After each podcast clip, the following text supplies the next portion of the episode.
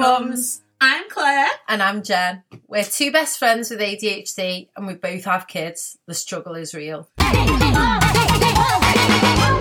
Hello. Welcome. to episode eight. Yes. It's our final episode in Diagnosis Month. And we're going to talk to, it's one of our interview episodes. Let's make that clear.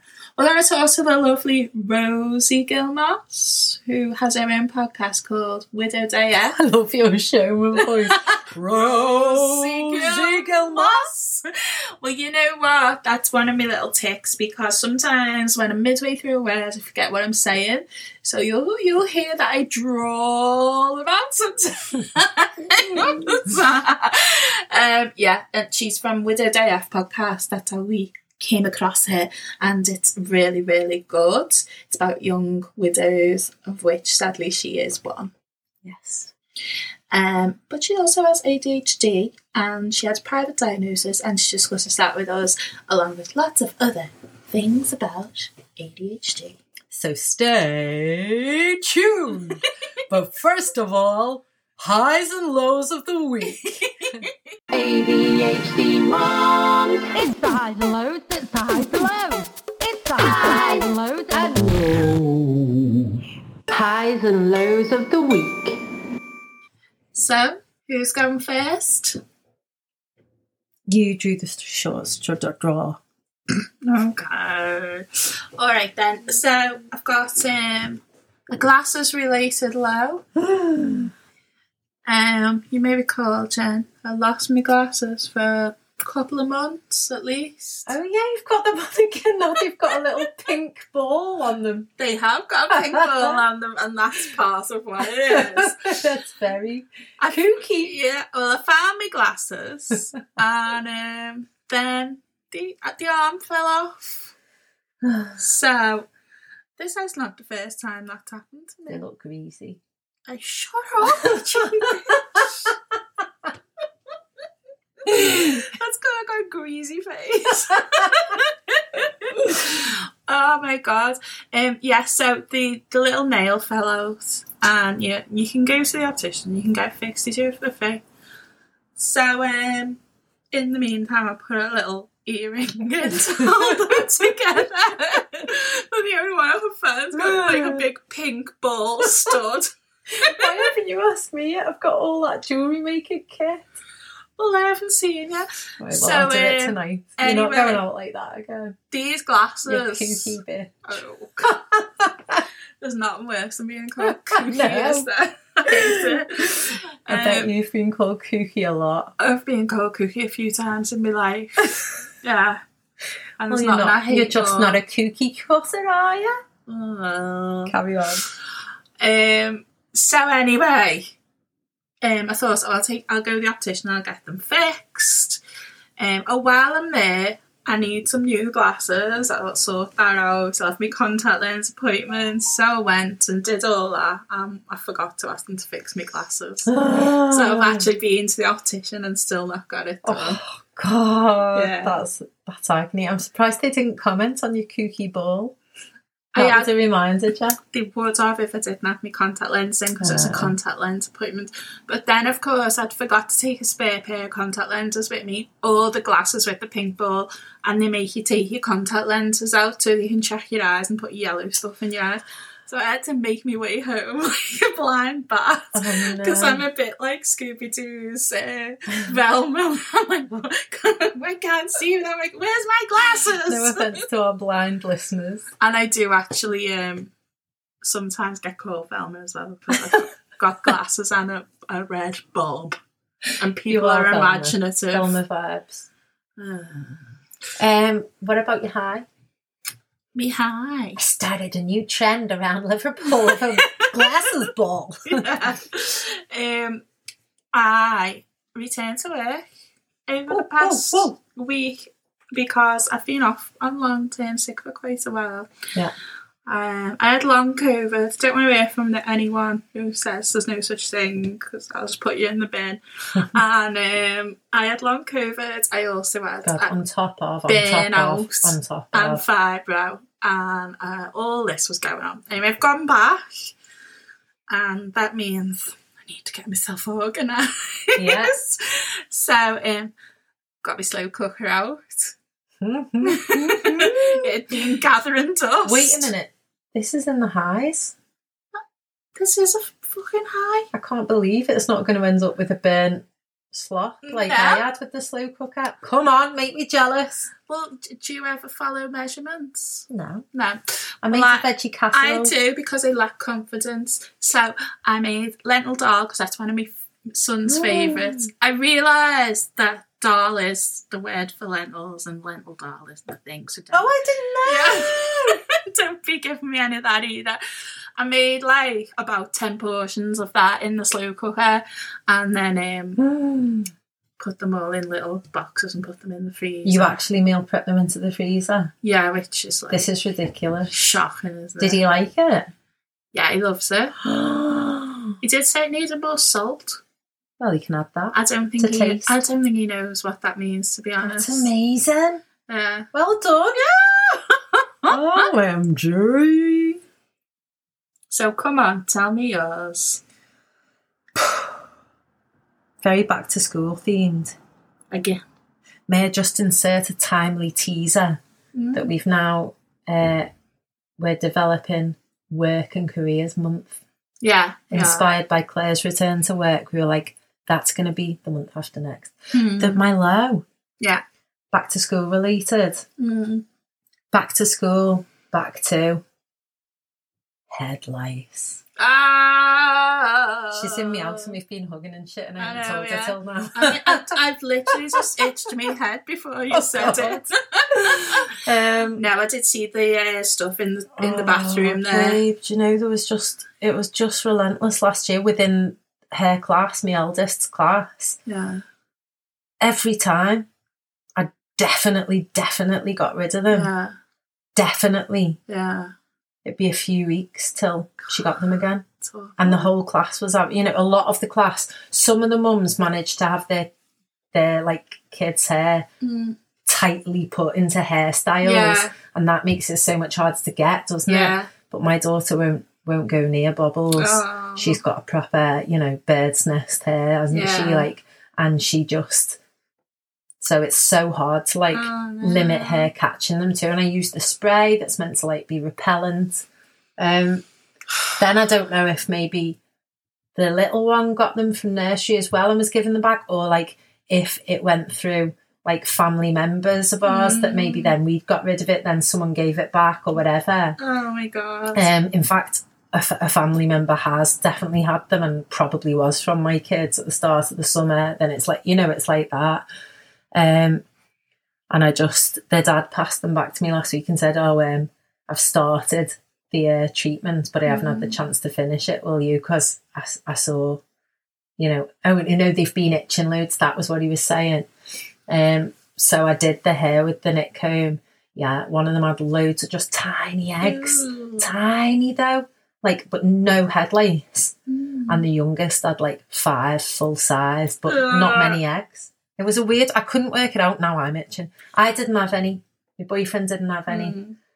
Now I've come to an agreement with their dad, which is fantastic. Every weekend handover now, Mm. he's going to bring them for the foreseeable. Yeah, He's going to put them in the bath and can put conditioner in their hair right. before he hands them back to me. bring them Uh, back in the car, Mm. and then I'll start combing through with the nit comb. Okay. So I feel like we're going to be on top of it, but I've had to email both the class teachers and say, and I've had to say in the WhatsApp group to the mums, and everyone's like, "Oh no!" And I'm like, "I know, I'm sorry." Like, Oh, it might be another kid in the class that she's got them off, but because she's my eldest has just got these tiny eggs, and my youngest had head lace.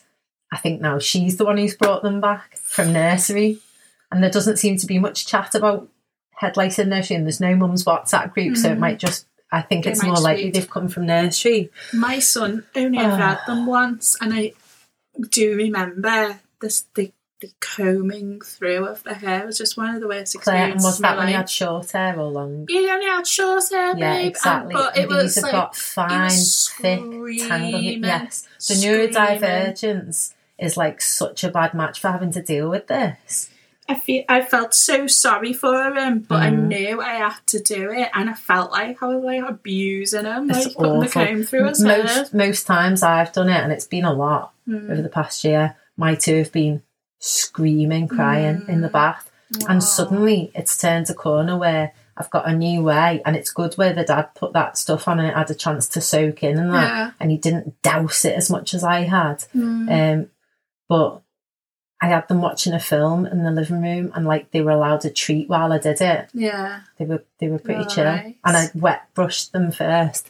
Anyway, That's- moving swiftly on to my high, which is also back to school related. Yeah. Um, I've had a real win for me, babe. I was honestly, I was so chuffed. This is absolute mum bants. This like it's like it's of interest to no one who is not like Not dealing with a school child. Yeah. But for you, for you who are, um, Which we think is probably our listeners, isn't it? probably. yeah. Um, one of the things me my eldest still enjoys to eat is like a healthy, you know, fruity bar type things from like you know the Aldi like Mam- Mamia or whatever, Yeah. the strawberry oat bar or that Yeah. sort of thing. Um, and she would have them in her pat lunch. But then she came home one day at the end of last term and was like upset and was saying, Everyone laughs at me when I have these because such and such few girls' names call them toddler bars. And they've all Oh. ones that have got little sisters. I mean, like she has. Yeah. But she, they all say they're toddler bars and laugh Oh. at me. So I was really disappointed. like, oh shit. Well, that's the end of one healthy thing that she'll eat. And then My son still eats them, by the way. well, good. When it was doing back to school and I was prepping a lunchbox, Mm. I had a brainwave and I took the bar and cut it into like bite sized pieces and put it in a Ah. little bento box. Oh. And then I said to her the next morning, ready for school, said, I've cut up your toddler bar and took it out the wrapper. And so you can tell your friends you've got mini flapjacks. Yes. Oh my God, when she got home, she was beaming. Oh. And she said to me, Guess what? And I was like, What? She doesn't talk to me about school. I Mm. was like, What? And she doesn't really start conversations like that a lot of the time either, or smile a lot. Um, I was like, What? And she was like, Our plan worked. She said, Our plan worked. Ah. so it was like togetherness.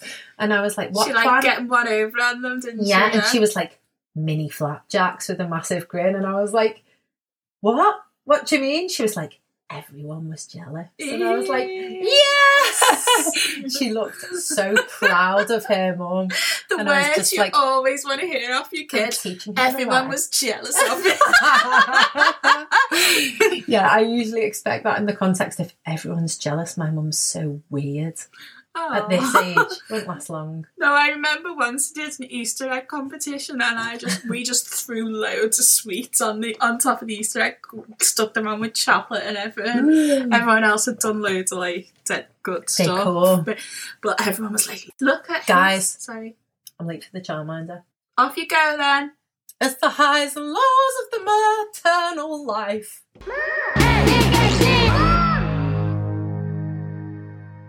So I'm Claire. And I'm Jen. my powers of uh, elimination, I guess. I like Yeah. your I like your headphones. Are they? Thank you. Uh, Yeah, I'm borrowing my daughter's actually. So my name is Rosie, Rosie Gil-Moss. I um I used to be Rosie Moss, and then my first husband died um, quite tragically in a scuba accident. So I then rebuilt my life. I met my alive husband, as I affectionately call him, and his name is Jonathan Gil. And then we combined our names um, because we were both widows. So we sort of to keep the families. wow, that's lovely. That's lovely way to do it, yeah. Yeah, it's it works mostly. Well, we'll go in with our questions. Mhm. Our first one is when did you first suspect you might have ADHD? Um, it's interesting that uh, you sort of say, "Well, did I suspect I had ADHD?" Because the answer to that is I didn't. Uh, I, looking back, displayed almost every textbook um, trait of a child, a neurodivergent girl.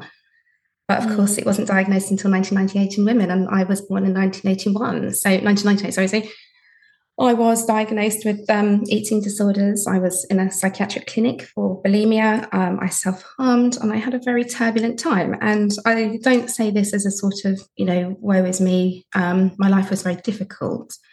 It's more as a sort of warning to those people that think that ADHD and autism are not damaging if you are not disabled by it you know if you can't see the disability Yeah. because actually the internal um, turmoil is, is as you must know yourselves it's very very hard so sorry i completely digressed here but um it was a friend of mine a friend of mine who i used to work with and she was diagnosed and she said to me oh rose i don't know how to say this but do you think maybe you should have a little look at adhd i didn't speak to her for a month i was Mm. so pissed off. Like, how dare you? Because I have a I have an autistic son. He was diagnosed five years ago, nearly 6 Mhm. years ago.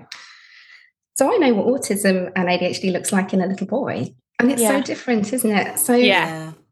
And I, I then mentioned it to I have counselling for the um, you know, the loss of my husband. And I sort of, you know, outraged. Well, my friend said I might be an ADHD. And she sort of went, "Hmm, I was going to bring this up at some point. I think she wasn't able to diagnose, obviously, but I then began the process. So it was a fairly cut and dry diagnosis. Um, but as again, you may be aware, imposter syndrome, I've actually been diagnosed twice because I didn't believe it. And I felt like I was this imposter wanting the drugs. You know, it, it- the things that you think about Oh, yourself wow. are so weird. yeah. Yeah, absolutely. totally relate to that.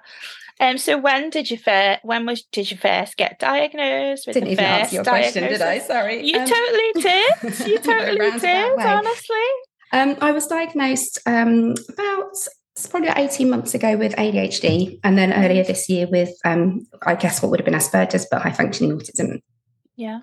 Ah. And what was your route to diagnosis then after that um, was suggested? I went Um, private. I went private. Um, I was in a position to be able to, and I felt as impulsive as we are that waiting would be detrimental. And as again, you and so many of your listeners will be aware, the process of getting diagnosed with ADHD is kind of the least ADHD friendly process on the planet, so isn't it? Absolutely.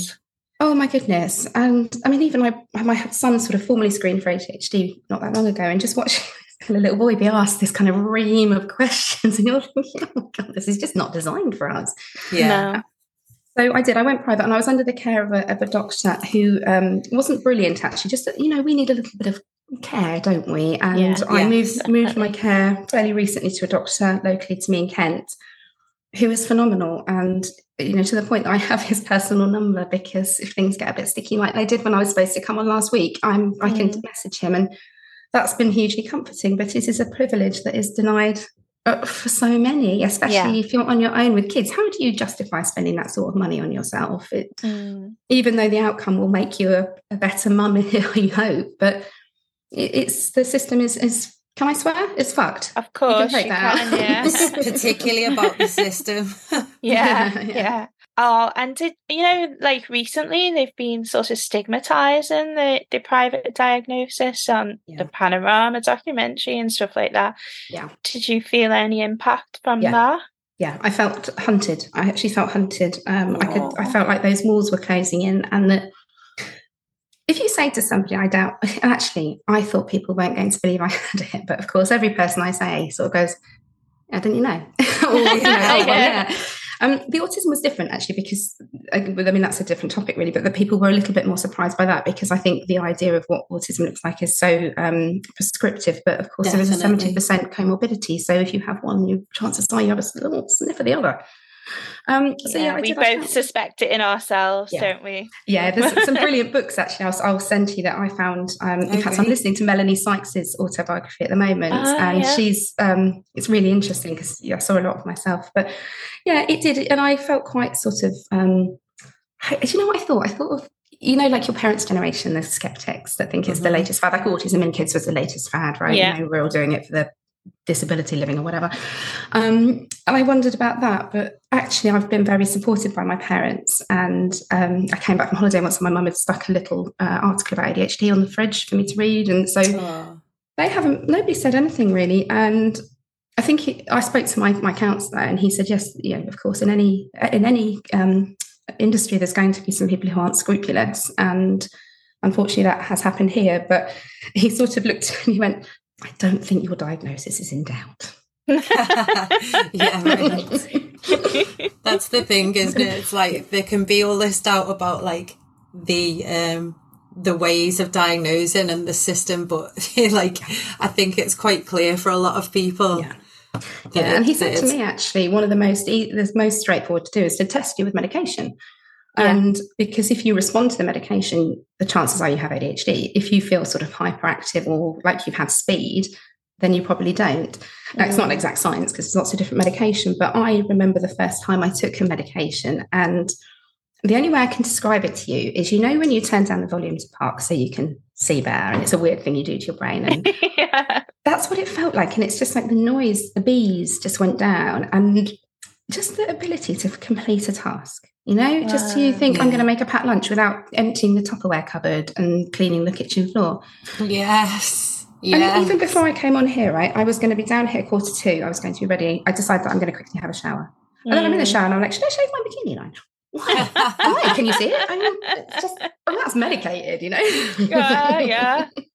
Well, it's like Jen yeah. deciding she's going to change her top as yeah, you were, as you were logging in. I do it all the time. I'll sit here and I'll be like, oh no. And so in the end, I just put, I just give up now and just wear a baggy t-shirt because it's I get so stressed and like the camera on and so I just, just don't look, just don't look. yeah, no, I, I hate the camera as well. But it's what we have to do if we want to get any traction, isn't it? This is what I've discovered. Yeah, definitely. Yeah, gotta. Um, so, did you say that you actually got diagnosed twice then through change in care? Yes, he, he had to re-diagnose. So um, it was a very quick process because he had all the paperwork. So it, that wasn't a, a re um, a re-expense, if you like. It was more of just a sort of, I guess, a second like a, opinion. Yeah, I guess, and I think it just put my mind at rest because yeah, this imposter syndrome it's really weird, isn't it? Because why would mm. we wish this upon ourselves? And I found I sort of gave myself a bit of a talking to, and I'm thinking you've just been diagnosed with two really kind of quite profound neurological conditions which have impacted you for 42 years. And then you're thinking that you might have made this up. And because for me personally, ADHD came with a catalogue of uh, comorbidities such as eating disorders and addictions and self harms and ideations, you know, all the really shitty stuff, you know, that you don't yeah. want to talk about. Um, and I suppose I felt that maybe I was trying to alleviate myself of some shame by saying, well, it's not me, it's this condition. Mm. And as you know, we're not very good at taking shame away from ourselves. We tend to pile it on and, and crush ourselves with it. So perhaps Definitely. I didn't think I deserved an excuse. I, I don't know really. I mean, I've I'm oh. sort of psychoanalyzing myself now, but I'm very comfortable with my diagnosis now, if that makes sense. I'm very accepting of who I am and the reason why I feel things so very, very strongly. And, and I don't necessarily think that's always a bad thing. It just means that we're quite vulnerable to, to overwhelm, aren't we? Yeah. Definitely. And I think from an early age, we're all conditioned to not make excuses, aren't we? It's yeah. kind of like we'll have experienced that so many times as as kids and teenagers. It's like when starting mm. to explain ourselves for the fuck ups that we make constantly. Mm-hmm like we're told not to make excuses and actually that's yeah. so deep ingrained and it, it, finding out at such a late stage in our like own experiences it's sort of like it's hand in hand isn't it it's like you feel mm. you do feel that you're making excuses when you're given yeah. this explanation for so many parts of you that just don't work and you just don't know why and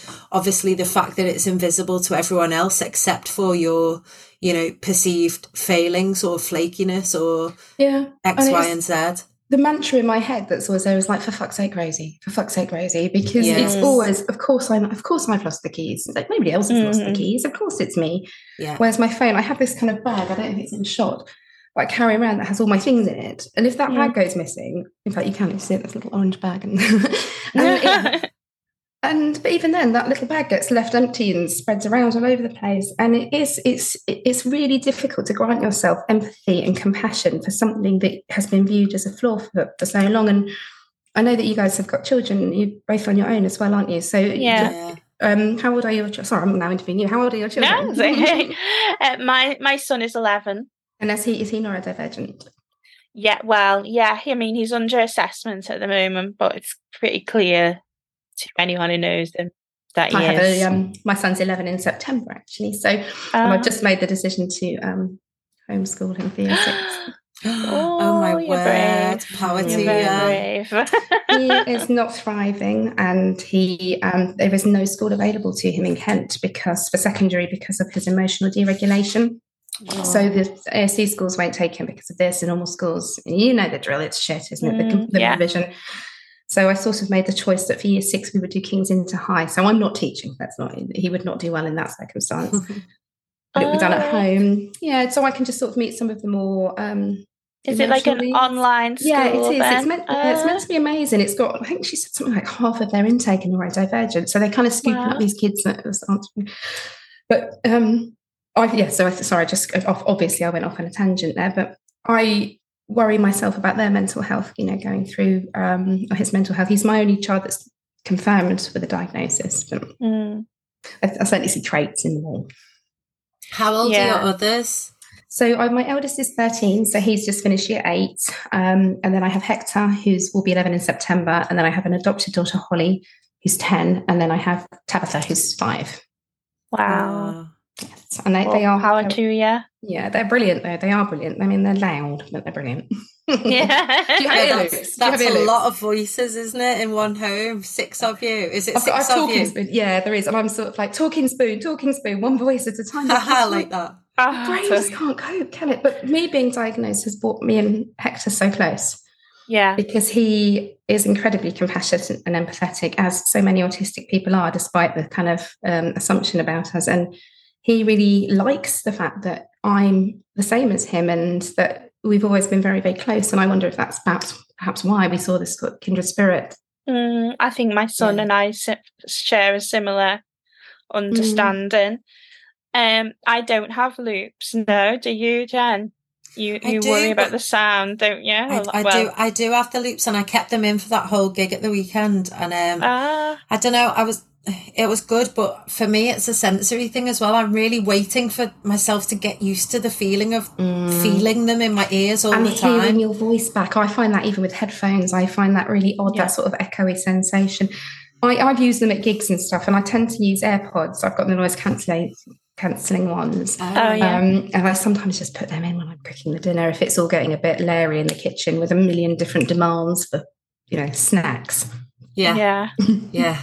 Well, yeah. Well, I bought them planning to just have them in when I was like, I'm. My kids are still really young, like three and six, two little Three girls. six. Year old is also awaiting assessment for autism and ADHD, um, and they're, you know, they're just, they're either both talking at me at the same time. Or they've got the telly on, or sometimes the telly and the iPad, Yep. but they want me with them all the time. Like they're That's not, they're just not at a stage where I'm able to like move away from them and go and do other stuff in the house or do my own thing in any way. So I'm It's just lot, constantly overstimulated by their telly, if nothing else. So I bought it for that, but I lost them for ages in the house. Well, I've just found mine. That's why they're on my mind because I've just found them down here in the annex. it, it's, it's the overstimulation of being a mother because now I self medicated for my first, probably, hang on, how long have I I've been sober for two years. So I self medicated for 12 years of motherhood.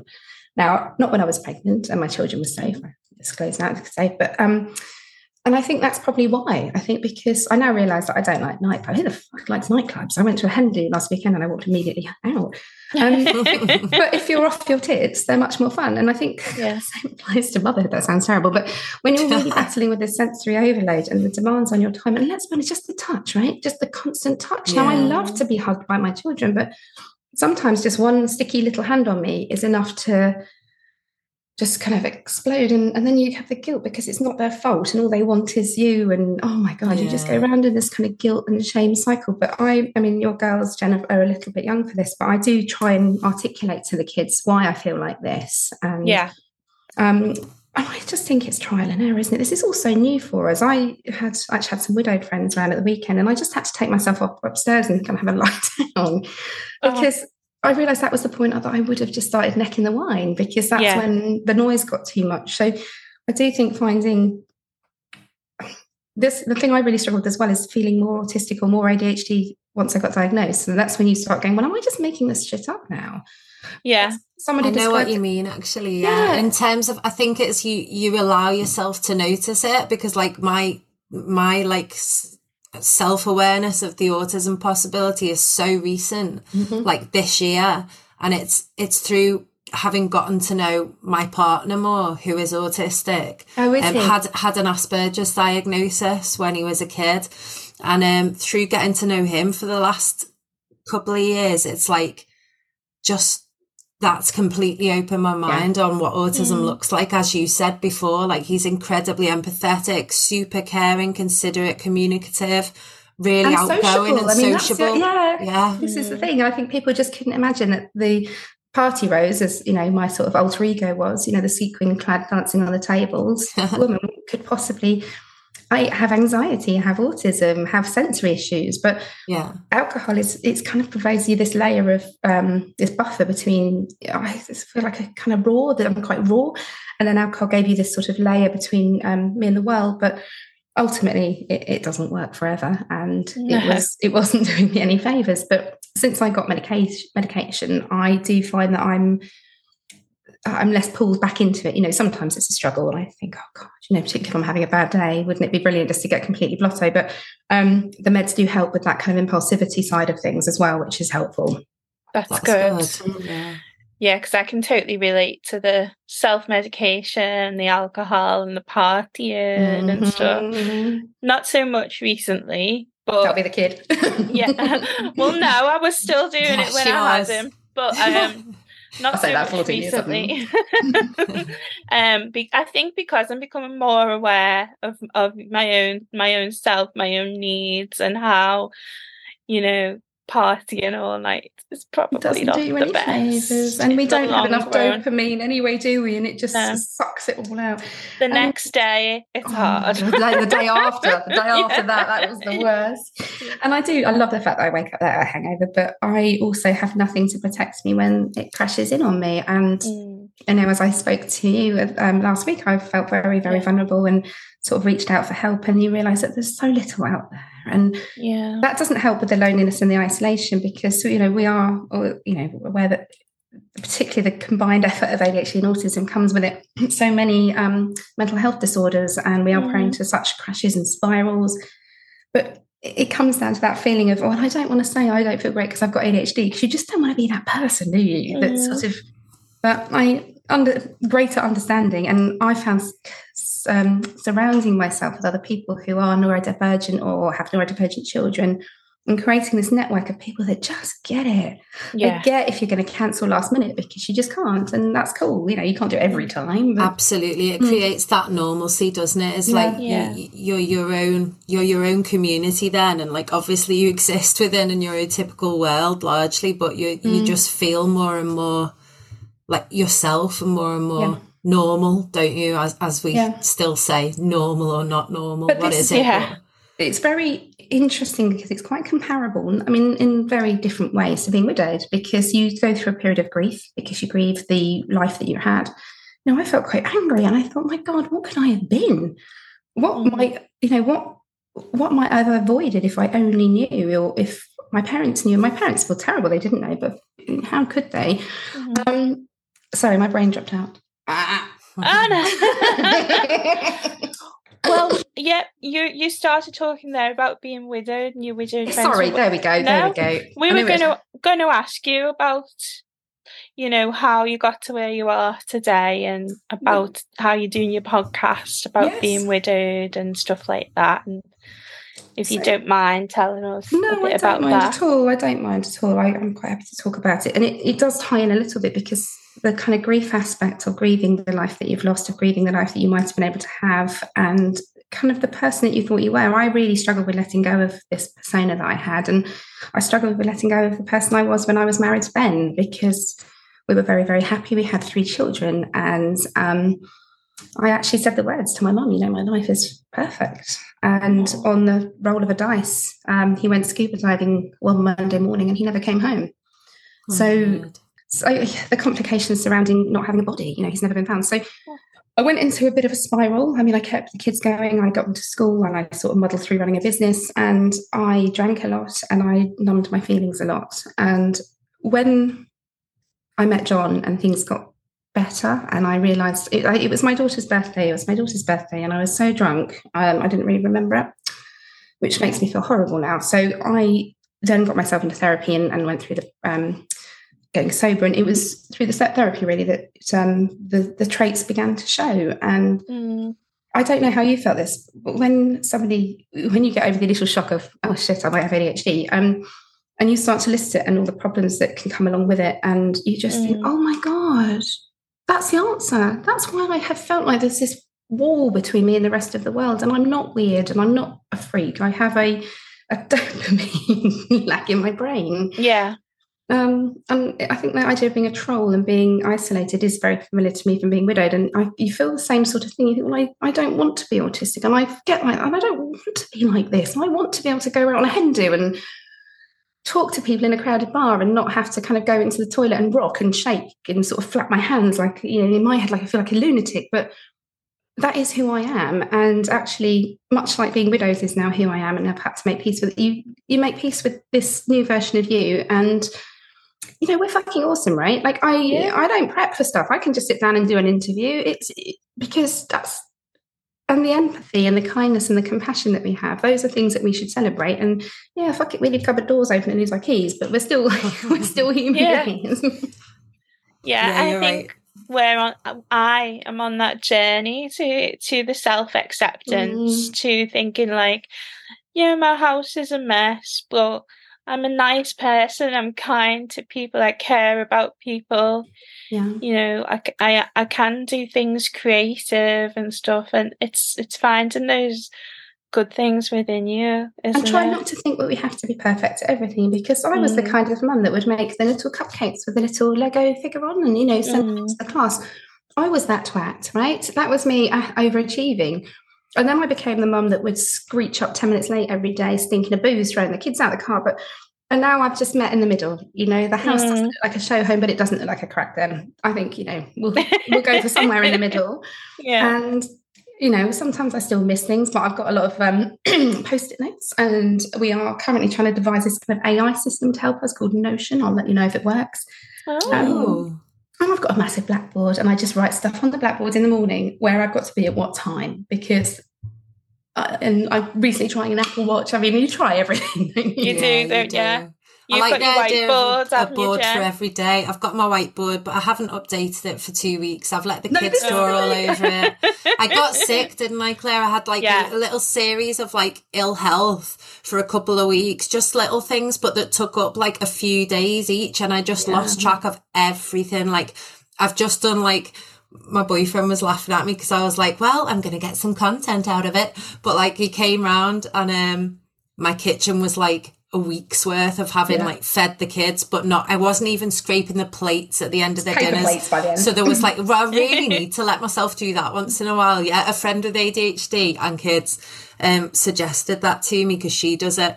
Um, but I was just like, the kitchen, I've never seen it as bad as it was. And thankfully, bless him, he helped me and did a lot of it while I was doing other, like catching up with the house. Yeah. And um, now it feels unrecognisably gorgeous. Do you know, I got Hector Yeah. to tidy his room yesterday. I did the full mum, you know, monster mum, you know, mum. So, and then they all they all tidied the rooms, and he said, "Oh, I feel really sort of warm and fuzzy inside because my room's tidy." And I'm like, "Yeah, see, this is what I'm trying to get across." I was I was horribly messy and untidy, and I know that it definitely reflects my mental health. If Yeah. I'm surrounded by chaos and I'm not washed and my you know the bedroom's kind of littered with discarded clothes that I loved the day before and now detest and they burn my skin. Mm. Um, but hearing you talk about sort of the paper plate thing uh, is interesting because you must have heard of the ADHD tax, and we definitely pay Yeah. that tax, don't we? Yeah, it, it's things like having to. Um, it could be something as stupid as I might find a pair of pants that I like, so I will buy eight pairs of these pants I'm like, yes, the, the Yeah. answer is here. And then a week later, those pants are dead to me. So I've got eight pairs Yeah. of pants just lolling about in the back of the drawer, and And I, I do it with my son as well because he's he suffers with sensory, and we'll buy clothes, and then I'll take the labels out, and they don't work anymore. happens with my daughter a lot like and i only i only buy things from vinted really like I love um, Vinted. but but even then you know and you feel like you're making a saving but even mm-hmm. then often i'll get something and it'll be based on like either the size or she wears very oversized Hector and she can't bear like anything like tight. She can't wear mm-hmm. knickers still for quite a long time now so she wears like baggy pj shorts as knickers. Yeah. but then obviously that limits anything else that she can wear with them and like but yeah even And she's when i six as get well, you something that seems right yeah she's in an Been like that for a like, while, hasn't she? Though. yeah, she's in like a Yeah. very, very, very altered version of the school uniform, but It's- it's thankfully Hector the is as school well. are really supportive of that. Is she Hector was in a SRP, which is a special resource provision within a Yeah. mainstream school, and they basically let him sort of bastardize the uniform and make it tolerable. But similar, he would have to wear um, a seamless vest and then an oversized shirt, and Yeah, trousers were a nightmare because I mean, school trousers are horrible. So we, in the end, I just said, look, he's he's here. You know, Yeah. it's- surely it's better that he's Absolutely. here. yeah. Thankfully, Your they've school said have that been to me. Really supportive, haven't they? They're My brilliant, son's yeah. school would like tell him off for wearing the wrong pair of socks, you know. Oh, it's just- It was just like really strict. We're supposed to have been so. We're supposed to have come so far, aren't we? And Mm. supposed to know so much more about these children. But even with um, a diagnosis, they're still not getting the care that they need. But Hector does have an EHCP, but within my sort of peer group, it, it's unusual. And because he is quite high functioning, it's extremely unusual. But then I get an almost sort of um, ostracized because my kid's not that autistic, but he's got an EHCP. So you sort of, even within the um, community that I'm of this community, you sort of feel a bit like an imposter, I guess, because Oh, I've yeah. got friends whose children are very children are very disabled by it, and then of course Hector is. Um, I really don't like the word high functioning because it implies the rest of them are low functioning, but um, we work with what we've got. And Low needs is like a different version that I've heard Is it? recently, That's isn't it? Where you place the need, emphasis on the needs rather than the yeah. But it's because he's verbal and academically able, that doesn't mean that he's not going through a lot of turmoil. And Yeah. I'm very aware that and that autistic children particularly don't process big emotions the same as we do uh, Yeah. immediately. So although his dad died five years ago, we're really only seeing the grief come out now. And this is why I want to do this year with him because I want to practice what I preach. You know, I talk yoga Yeah. and meditation. I mean, I talk it, I don't always do it. Um, and therapy. And I found this amazing company called Mind Jam, which um, is run by people and they, they game and they talk while they're gaming. Oh wow. I'm thinking of you, Claire, if you with your son. Yeah, you think he'd love that, yeah. it's called Mind Jam. I'll send you a link to it. Oh please. Hector's only done one session, but he really liked it. And there's there are things out there to support neurodivergent children, but you have to bloody look for it. And. Yeah. I mean, it- our house is kind of run in quite a neurodivergent way. In that there's lots of little pockets of space, and um, you know, everybody has a little kind of. I sort of built a sanctuary, you know that, and but of course, you still have to go out into the world. I don't know. It's it's tough because you can put all the scaffolding and all the support in place at home, and you can have your fiddle toys and your chill out room and your hmm. sensory stuff. But we're mothers, and we still have to go to soft play and kids parties and school runs, and it hurts. Like it physically hurts, right? Yeah. Sometimes. Yeah. And Yeah. You don't really have a choice. And I, I made the decision to go on to um, sertraline recently, which I really didn't want to. But I was finding these things were getting so overwhelming for me that I was needing time to recuperate. And I don't have time. Sometimes you do, but not always.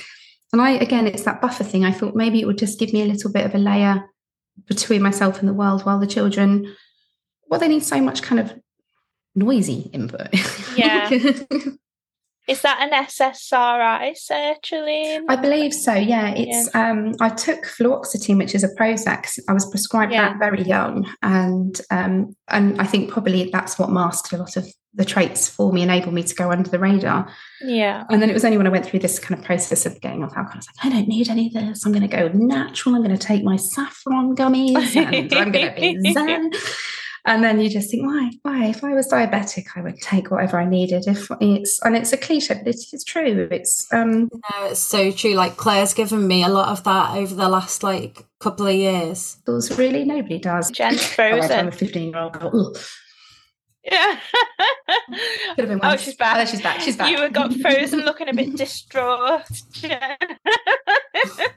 I was because I was keeping in mind that um how you'd, you know, use that same analogy with me of like, you know, if you've got a condition that needs medication, you would take it if you were Yeah. diabetic or whatever. Mm-hmm. And it's just Yeah. so difficult, isn't it? Because it's mood related and it's person, it's, it's kind of the, the parts of you that have, have showed up in personality and in, it's so inextricable, a lot of it, isn't it? From like how mm-hmm. you've lived your life and who you Yeah. feel that you are. And when you find out so mm-hmm. much detail at such a later stage of becoming yourself as you're supposed to be, like self actualized you happening Yeah, like authentic self. yeah, happening like when you're already in the role of mother, which is Yeah. so discombobulating anyway. Like you, you thought you knew who you were. You kind of got to experience living in the world as you. Then you became like a 24 hour carer to someone else, Yeah. let alone in multiples. You- like you lose so much of yourself. And then to find out during that time of your life, all this other stuff retrospectively Yeah. that will also continue for the rest of your life. It's like an absolute, it's puts you in a tailspin, doesn't it? And, And, finding out that you're not I- who you thought you were. This was um sorry, I talked over you. Of course I No, did. that's I mean, okay. No, just that I was. That's what we do. For that reason, I was, you know, kind of convinced that I didn't want to. I, I was also on fluoxetine very young. Yeah. And I had a horrible experience Me with it. Like I was Oh, were inside. That's interesting. I was inside a bubble. I I had no emotions, but without going on about that, I This just didn't it. want to. Um, I didn't want to experience that again. I had been on citalopram before I was pregnant and loved it, to be honest, but I just didn't want to go back there. And then it got to the stage Yeah. where I was thinking, do you know what? This is actually making me cringe too much that I'm ringing my GP every week crying that like I don't know how I'm going to carry on. And they're saying, you Yeah. sure you don't want to try some medication? like, you know, so it was like, And you just think, why I'm being offered a lifeline here? Why don't I Yeah. try? And I'm Exactly. much like you with fluoxetine. I took a very low dose and um, sort of came off it when I was pregnant and things like that. And So at this point in the interview, the sound begun to be like this. And it happens another couple of times. So I'm going to spare you and I've edited back from where we make any sense again. Oh, she's back. Claire was just telling me about the fact that you can't. You're on the waiting list for medication for three years. That's outrageous. Yeah, and that's 10 years after diagnosis. It's basically as if like I have to be diagnosed for a condition. The. NHS do that. They wanted to I have. re-diagnose me.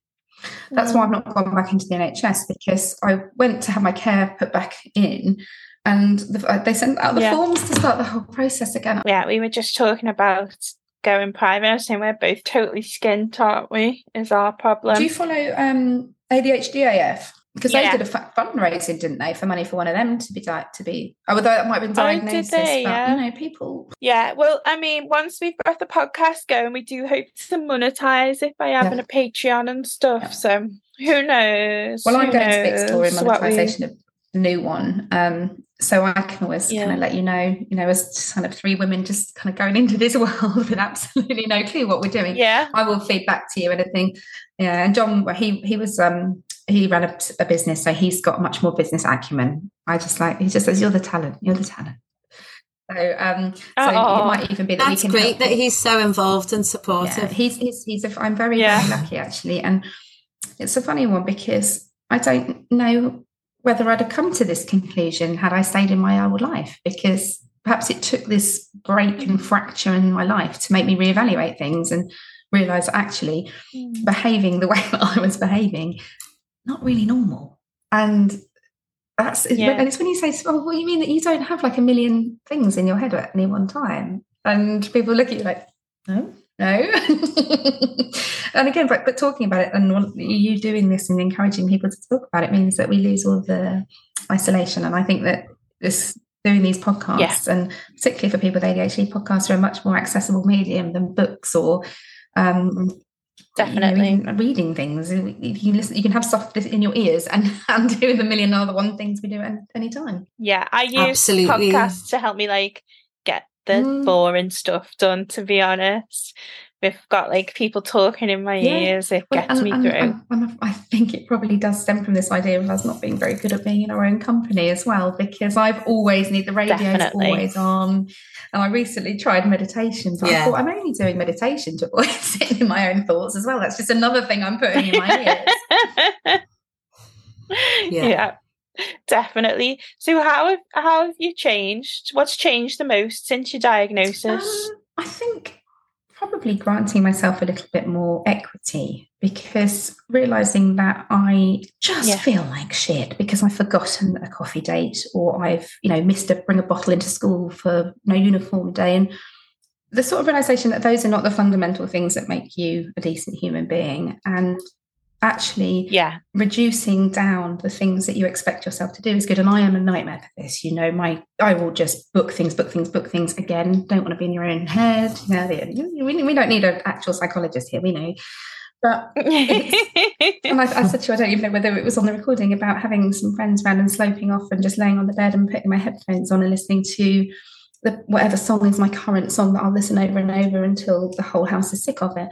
Um, and then I came back down and was able to enjoy it. So I think that's probably the the main thing. I I am lucky that my my husband is supportive because I know so many friends whose husbands haven't been and feel like it's just another kind of an accommodation they're going to have to make for their wives. Um, and that that is that's Mm. sad because it isn't a fad or a quirk or yes, there are aspects of it that are funny, and I feel quite protective of that. And I sort of don't want to not be able to mock myself or my friends for the, you know, the ADHD traits that are funny. But Yeah. it comes with crushing self doubt, um, low self esteem. Um, you don't trust your. I don't. I didn't have any opinions. I didn't.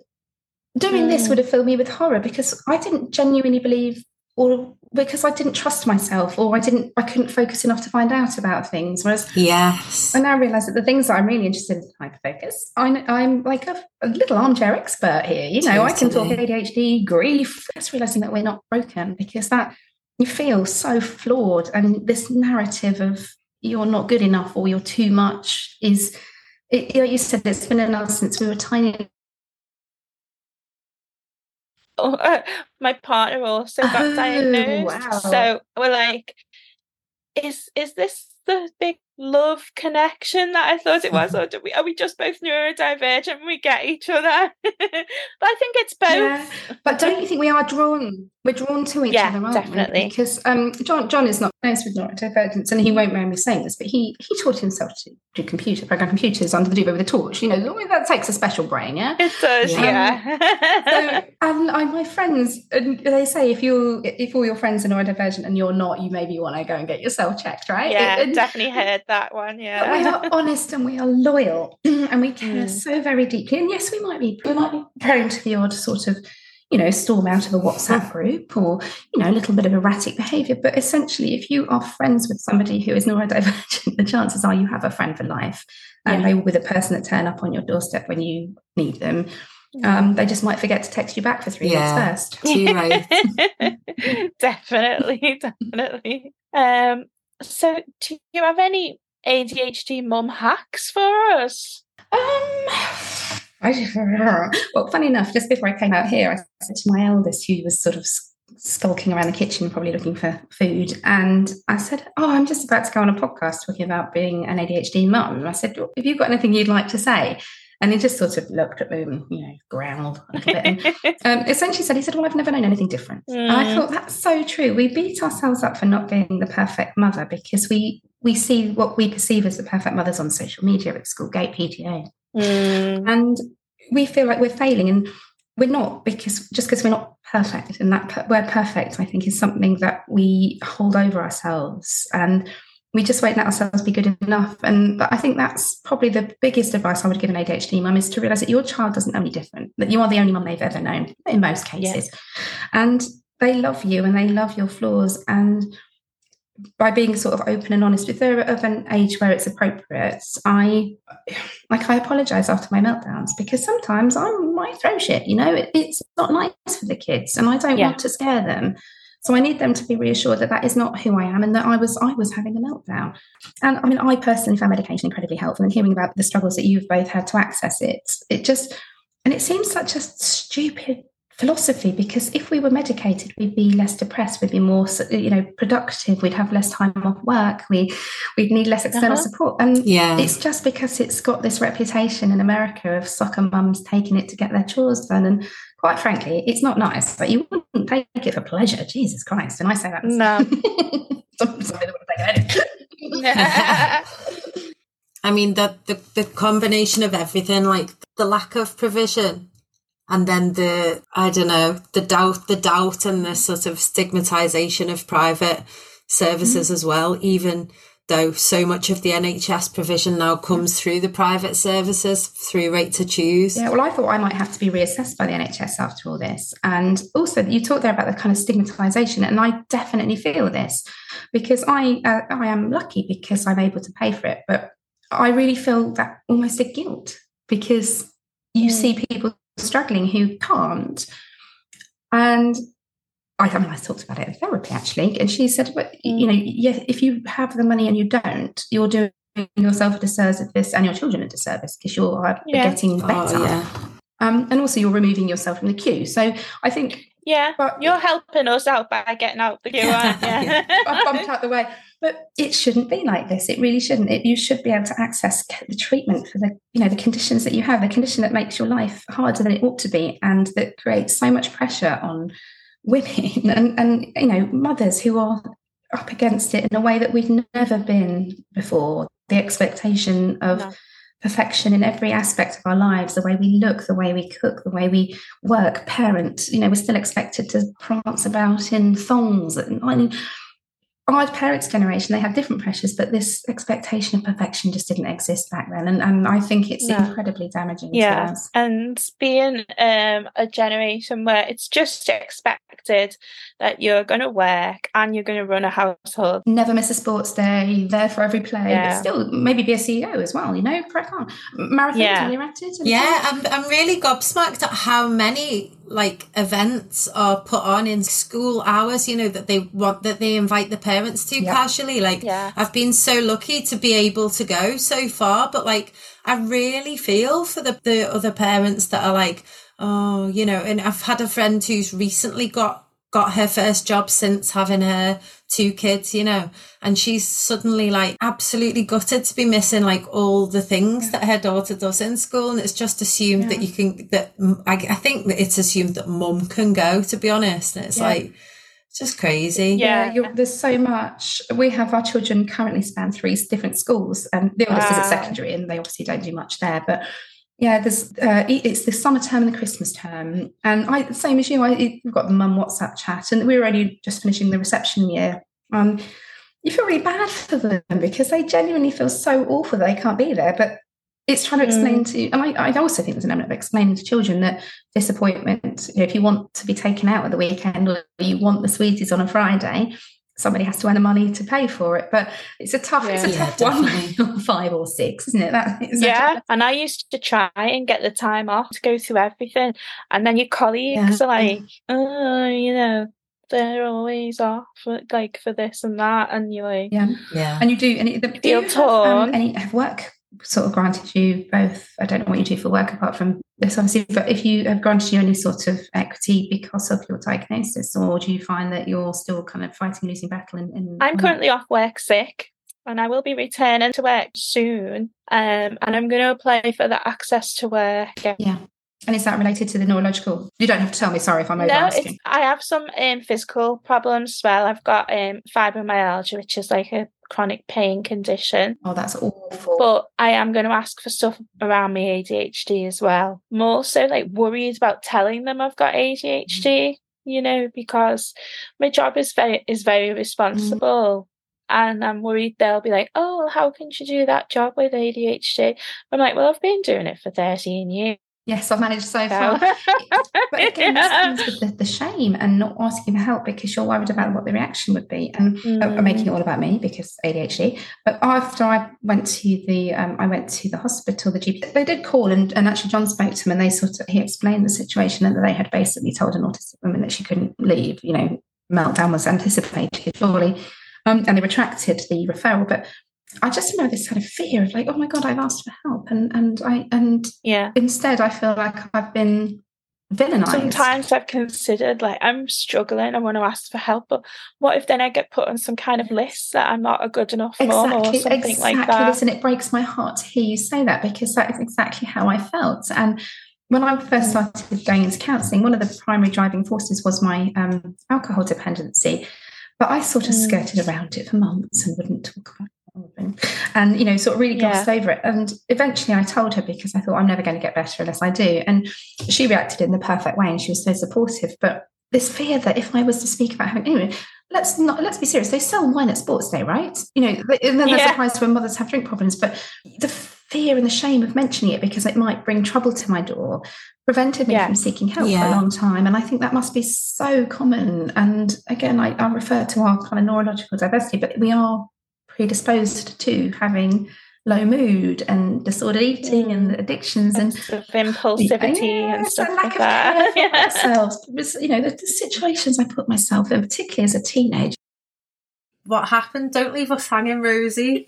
oh wait, it was my internet connection again, and from that point on, it was just Claire and Rosie having a chat without me again. Yeah, but but we've lost that as well. Which Claire said was gold content and like ju- just Yeah. like well, it's just the best forged a real best we've ever done.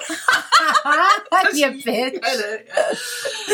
And Um, so we had to ask the lovely Rosie to just send us in a little sign off, didn't we? Yes, And she's done a great job. she did. Um, oh, we love Rosie. We do. We absolutely love her. Yes, here she is to say goodbye.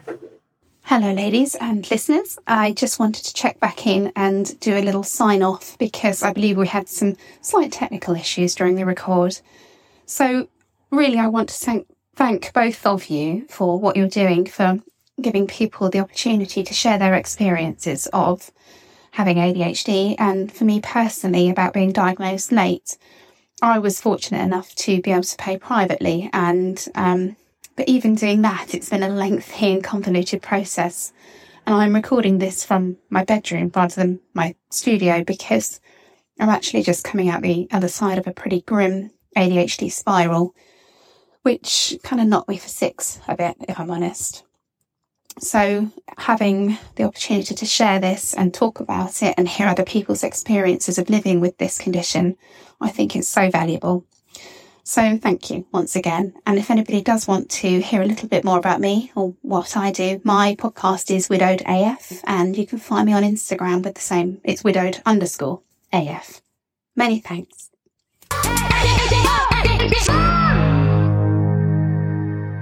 So tell me what is coming up next month. Well, my darling, we're going to discuss pregnancy as many mums have been pregnant, but Not all. Not all we acknowledge. Um, and it can be a difficult time for mums who have ADHD because they feel they need to stop taking the medication, and we do discuss that a bit. We discuss some research into medication during pregnancy. We discuss the effect of hormones during pregnancy and the, the interaction with ADHD. And we talk about our own pregnancy stories, What we can remember of them. yeah, uh, but because they weren't so recent and our memories are not so good, we got some people who we've got uh, someone who's currently pregnant. Yeah. Although she might have had it by now, she? I, Yes. keep Well, by the time air, I think Yeah. she will have done. So hopefully Yeah. we can get a little update from her for yeah. our listeners. Some other listeners who tell us their experience of pregnancy and some experts. Which expert are you thinking of? Well, we've got the ADHD midwife. Which? How do you remember how we found her? well, I'll remind you. We were having a little brainstorm meeting about pregnancy month. yeah, We were like, we, we need, you know, we need experts. We Yeah. were like, yeah.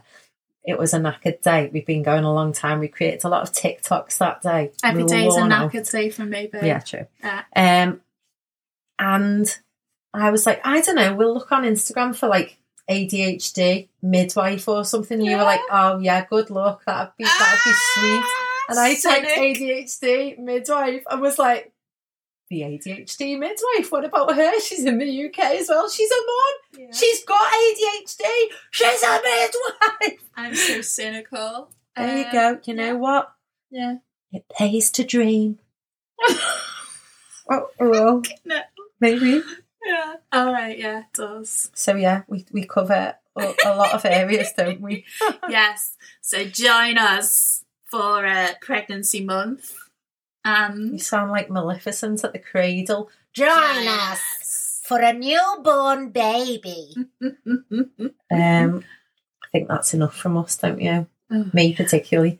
I need to go to bed. What what will we do first? Go when I go to bed. Oh, a fist and say it with us. Sisters in chaos.